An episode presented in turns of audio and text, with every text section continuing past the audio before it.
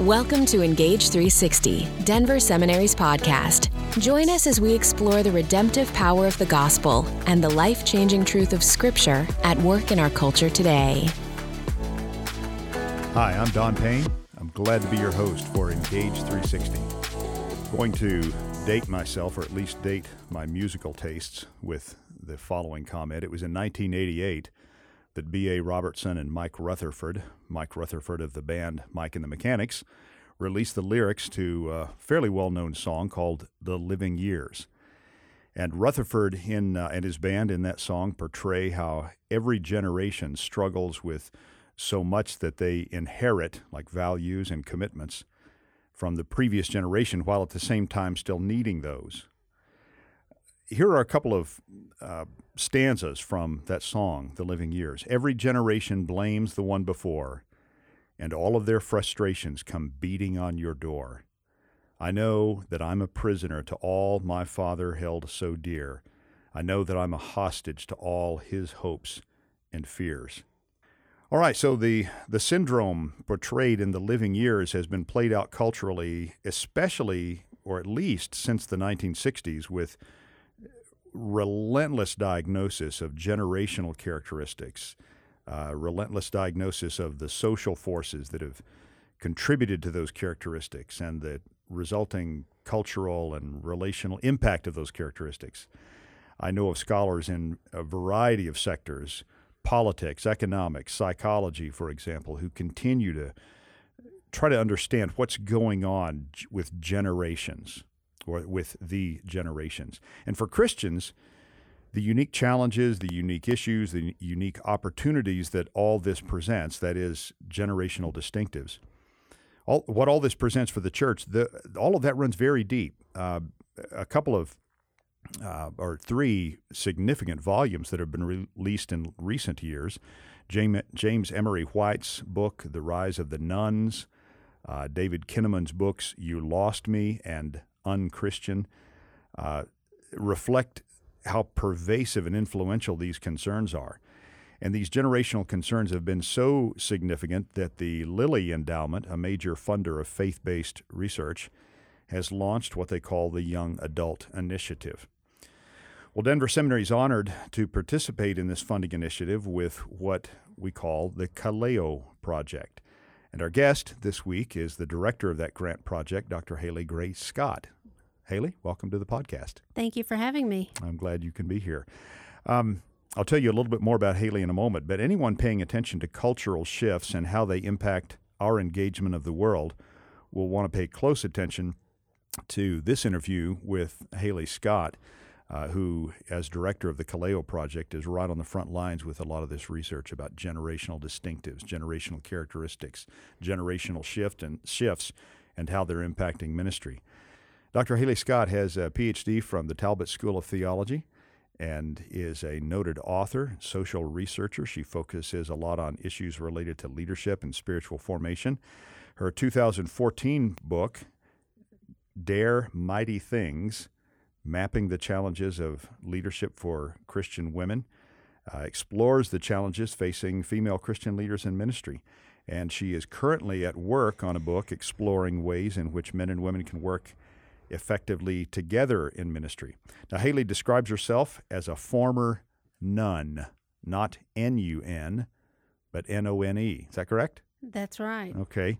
Uh, she's passionate about learning how to teach people um, who, like she once was, when was in spiritual darkness. So, uh, Haley, tell us first a little bit about your own journey and what none means uh, in this context. Well, like what are we, what we're finding among many of the people who are increasingly unchurched is um, I grew up in a deeply religious context. I grew up in a town of 1,500 people run by the Sub- Southern Baptist Church in our town. In fact, there was at one point where the school dance was shut down by the Southern Baptist preacher in our town. That's a lot of power. It is a lot of power. And I started to see, you know, even very young, around 15, some of inconsistencies between what I saw the preachers preaching from the pulpit and how they actually um, lived their own lives. And I saw a lot of inconsistency there. And so I thought, if this is the pe- or if these are the people that God ordained to lead the church, then I don't know how much I buy that anymore.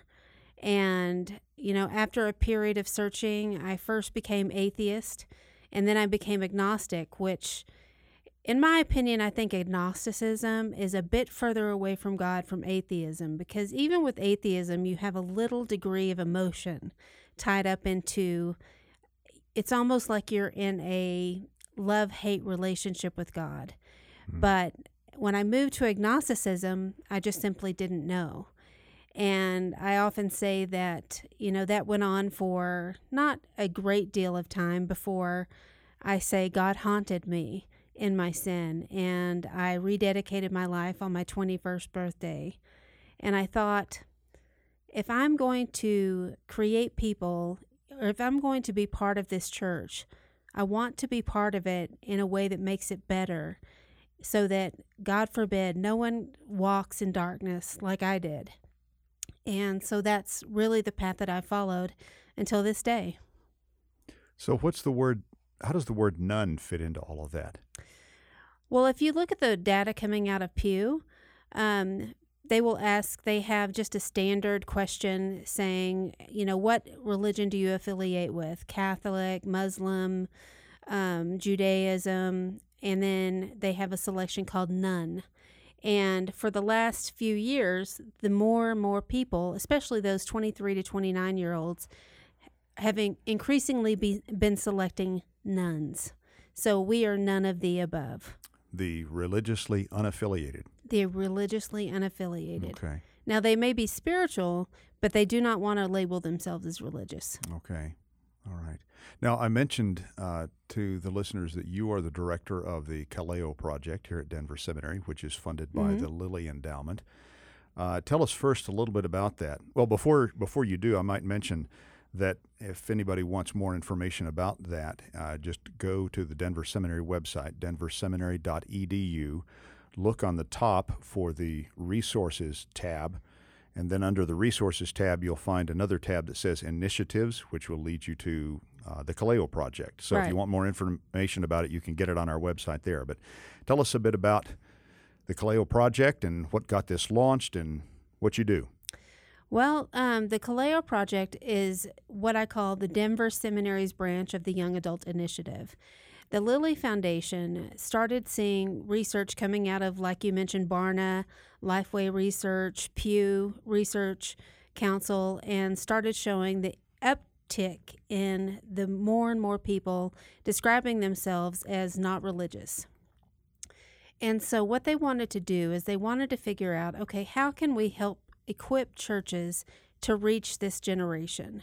How can we equip um, congregations equip churches to train these congregations on how to reach best reach this generation because what we're facing it's not just the nones that are the issue we're dealing with a conflux of uh, different factors that are all kind of melding together to be the perfect storm. So, for example, you have the increase in technology, you have the rapidity of lifestyle, you have access to 24 hour news cycle, you have so many different things that are vying for people's attention. And it's creating a type of environment that's just a hot pot, you know, for um, these young adults who are struggling to find an answer and thinking they know Jesus, but they really don't know the Jesus of the scriptures. They know the Jesus who they think they know from what they may have been raised in when they were young, like okay. I was. Now, when you talk about this generation, are you speaking about what are conventionally called the millennial generation or something else? Um, that would be 23 to 29 year old is what the grant funds. But as we have gone into the research, we're starting to see a lot of that happen with Generation Z as well. And Generation Z, the oldest Generation Z, maybe 18 to 20 right now. So even among those generations as well, but the younger generations for sure, 23 to 29 year olds is and younger. How did they pick those numbers? Um, 23 to 29 year olds were selected because those were the group of people that were most likely to not affiliate with any type of religion at all. And so when Lilly was allocating funds to distribute to 12 different schools, they said, we will focus on ages 23 to 29 year olds to see, okay, we're going to make a targeted effort to look at this group of people and how churches can engage this group of people in particular rather than trying to cast a wide net and say okay generation z and maybe older millennials we're just going to look at 23 to 29 year olds Okay. So tell us a little bit about within the Kaleo project, what are some of the things that you're doing um, in the project to gain some traction on all of this?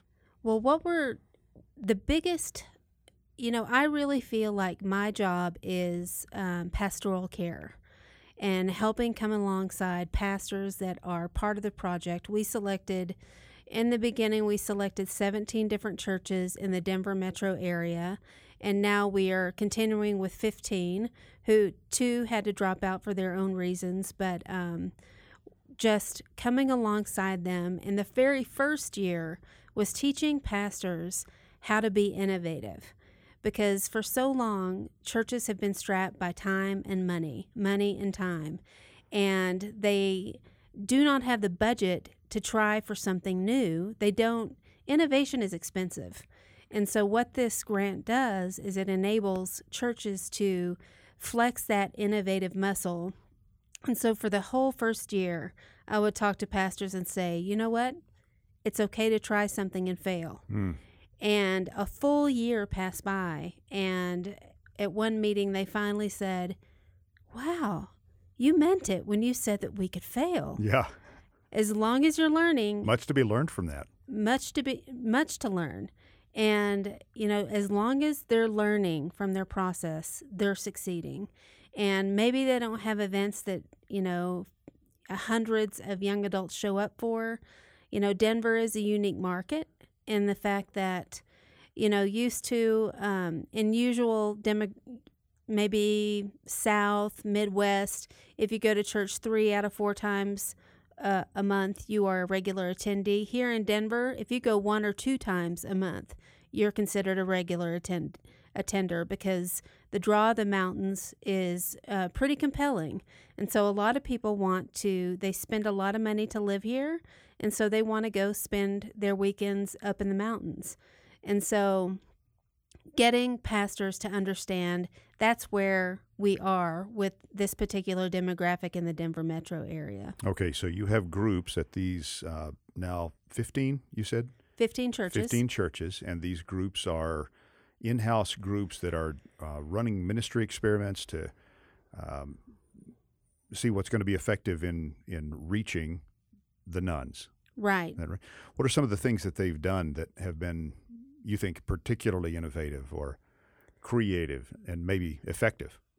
I think um, one of the biggest draws that kind of goes against the stereotype is that um, millennials who are who happen to be the most studied generation in history have a reputation of saying we don't want any advice from anyone. We don't want to be mentored. We want to do things our own way. But what we have found to be particularly effective is if we have intergenerational events.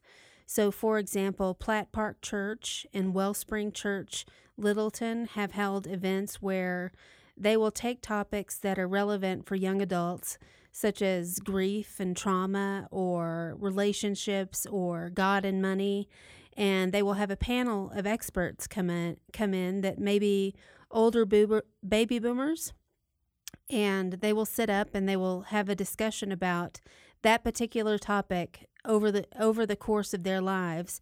And then at the end of that event the millennials are able to ask questions from these uh, baby boomers to get their input and advice And those have those been particularly well attended or well received? absolutely Okay. absolutely well received Okay. in fact i've had some pastors say that oh my gosh you know we had one schedule for relationships and i know it was a blizzard one night and i knew that no one was going to show up and a hundred young adults showed up Crazy.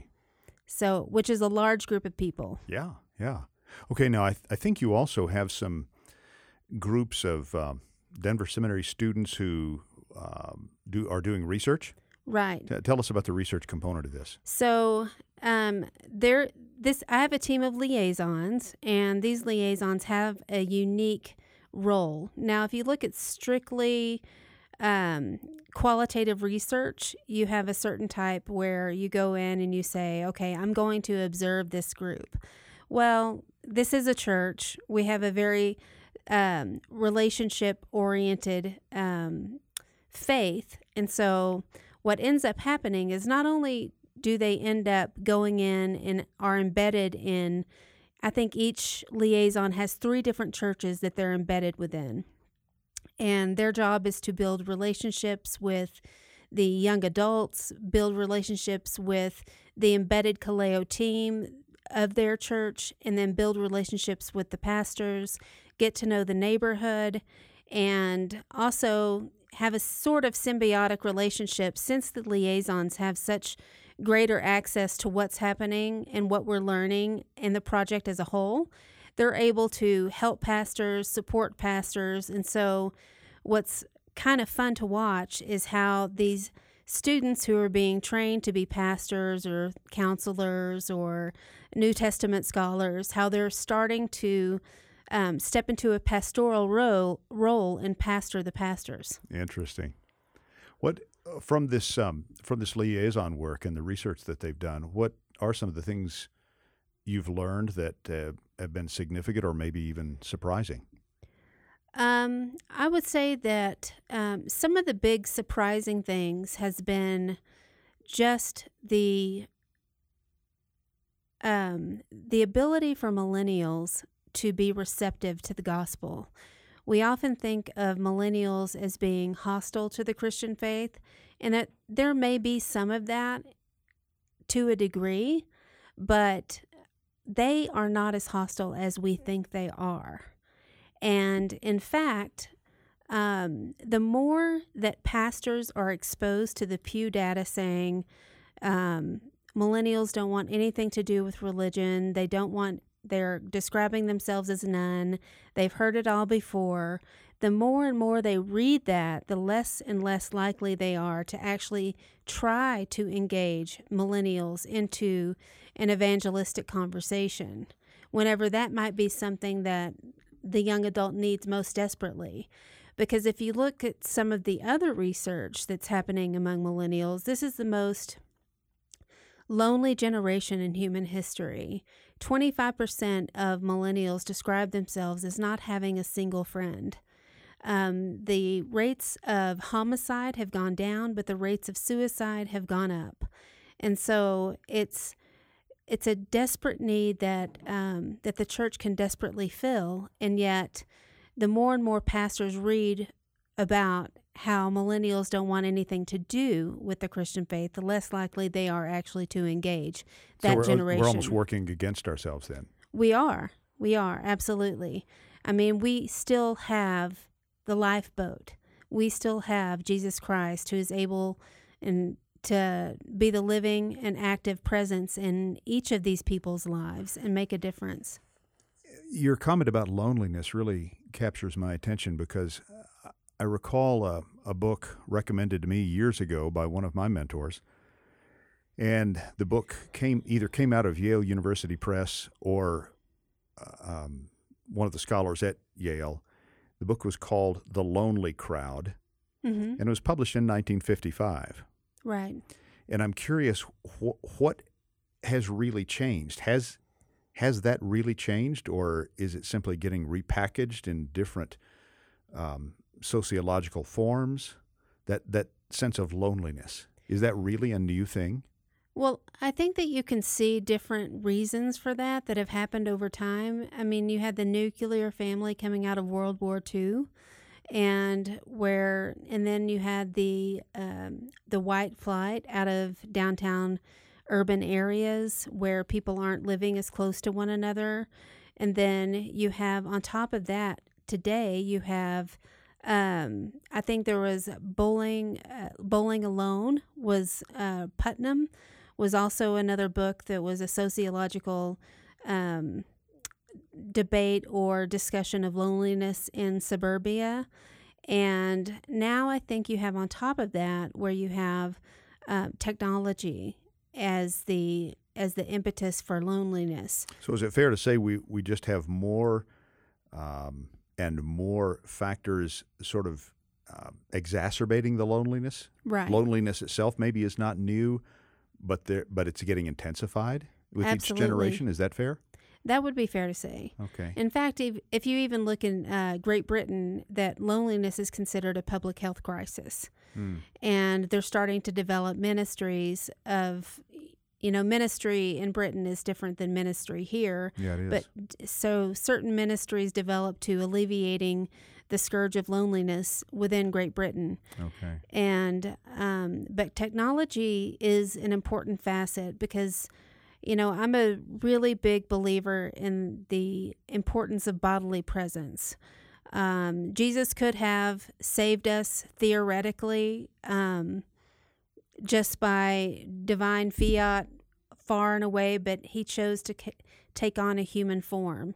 And somewhere he still lives within that human form and he dwelt among he dwelt among us and he was physically present with us and i think it is important for people to alleviate that loneliness to be physically present with with people in order to counteract that loneliness it's not loneliness that can be um, counteracted just by social media and so in fact social media can undermine Tends to it work against it, does Right. it not? hmm Okay. Let me ask you to put your theologian's hat on for a moment and reflect a bit more about how this generation you're studying, whether we call it millennial or just um, denote it with the numbers 23 to 29, this, uh, this, this cultural generational set of phenomena that you're looking at, how, how are people hearing the gospel differently? than perhaps they did in the past. One book that my husband has told me to read that I have not gotten to because I have a whole bookshelf. Um, he suggested that I read something called The Celtic Way of Evangelism. And he argues that most of what I've been talking about and that works for millennials today is the Celtic way of evangelism. Now, in a certain period of time, the Romans would come in and they would force be- they would force belief and then they would force belonging. And the Celtic way of evangelism was they would give you belonging and then after that would come belief. And so, what the author is arguing is that we need to move towards a more Celtic way of evangelism to where we welcome people into that community versus making them believe and then welcoming them into community. Because I did a focus group when I first started on this project. I, I took a group of atheists and agnostics in downtown Denver, and I asked them, we had gone on for two hours, long, f- much too long for a focus group. But I, um, I asked them, I said, I want you to think about the Christians that you actually know in your life. They had said a lot of negative things about Christians, but I said, I want you to think about the Christians that you know in your life. How do you feel about them? And to the person, they said, We're jealous of them. And I said, Jealous? What do you mean by jealous? And they said, They have so much community. They have a place they can go to every week where they're loved and accepted and wanted and united by a common belief and a common purpose. And that's something that we don't have here. There is no community for unbelief. That is very curious that they would that they would say that. I, Yeah. I bet that will surprise many people to know that a focus group of agnostics and atheists observed that consistently, about the Christians they knew. Yes. Yeah. Huh. What other theological questions or challenges do you think all this raises for us? I think that one of my biggest concerns has been I mentioned earlier that I view myself as focusing on the pastor. And one of the things that, you know, I too like I I remember this song from that my mother used to play. Um, and my mom was this hippie, loved 60s, 70s music and there you was did- this You just need, may need to slow down and be careful here. Okay. I'll I'll slow down. Okay. I, I'll reel that back in. But there was this one phrase that I would hear over and over again, and I don't even know who sings it, but it says, um, "I'd like to change the world, but I don't know what to do, and so I'll leave it all up to you."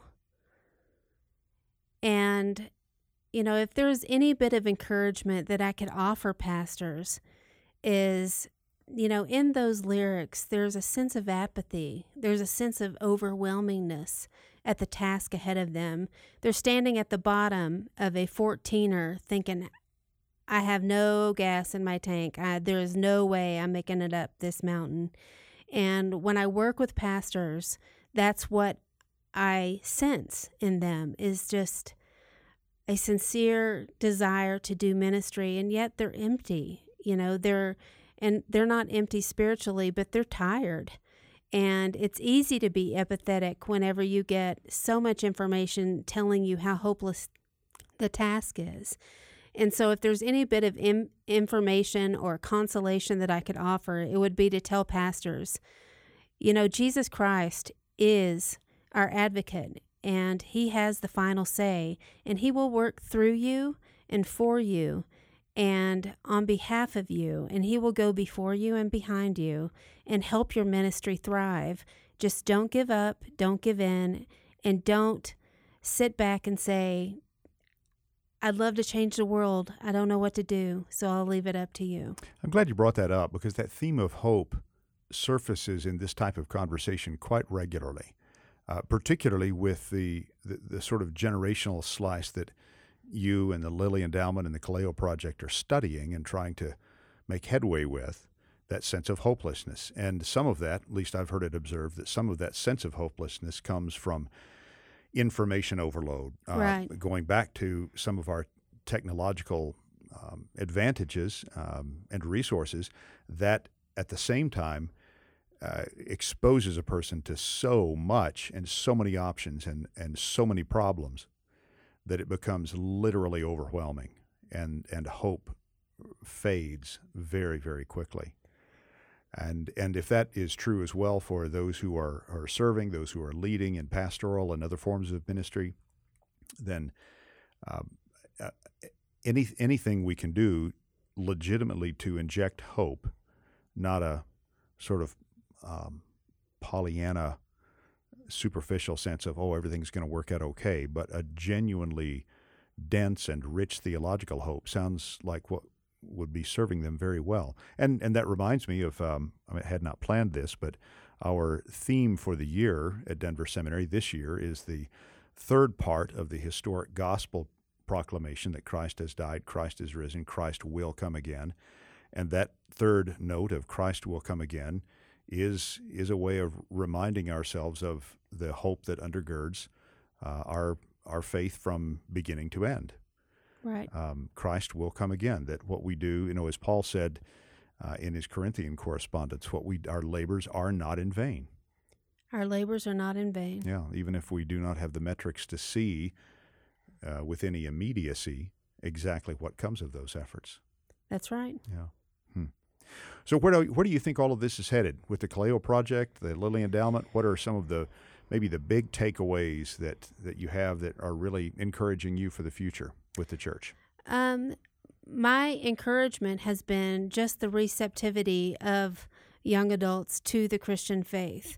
And we would not have known about that just with pure quantitative data that comes out of Pew, comes out of Lifeway, comes out of Barna.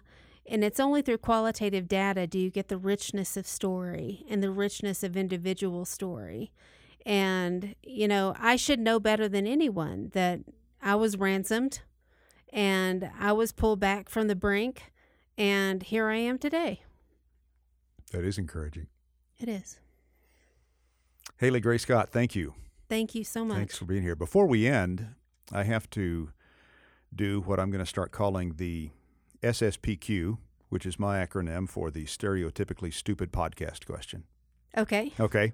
I just made that up. I mean, I, I have lots of friends who've been in the military and in other organizations where they speak in acronyms, and I've always been so jealous of them and felt like an outsider to, to all those acronyms. So I'm going to start creating my own, the stereotypically stupid podcast question. All right. Let's All right. go. Well, now, but before, before I give it though, I have I have to uh, preempt some things because I'm sure that the grammar police, many of whom are my colleagues, are going to wonder whether the uh, that adjectival phrase stereotypically stupid applies to the podcast, the stereotypically stupid podcast question, or applies to the question, the stereotypically stupid podcast question.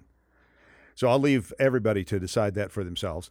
Um, but here is the SSPQ for you, Dr. Haley Scott. What is one thing about you? This could be something you do or something you like or whatever. What is one thing about you that would make lots of the people in the age group you're studying roll their eyes? I can pick a really good watermelon by putting it on my shoulder and tapping it.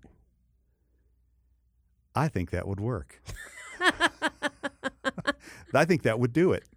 I That- embarrass my be- kids do that you can pick a really good watermelon by putting it on your shoulder. and tapping it Okay, what's with the shoulder? because you can hear the water moving through it. I never knew this. You're from Texas. You should know that. They never taught me that. I missed that one. Okay, I've got to remember that, and I'll have to share that with my wife because she loves watermelon. I'm not as much of a fan, but Well, you know what's funny is that whenever I go and I'll pick out watermelons and I'll tap it, and this people will gather around to stare at me. And then when I walk off, my kids are like, "Oh my gosh, mom, people are staring." But when I walk off, people are picking up the watermelons, and they're doing it. and they're doing it. Social influence. what what an influencer you are. I am. Of course, if you did that when I was around, I would disavow ever having met you.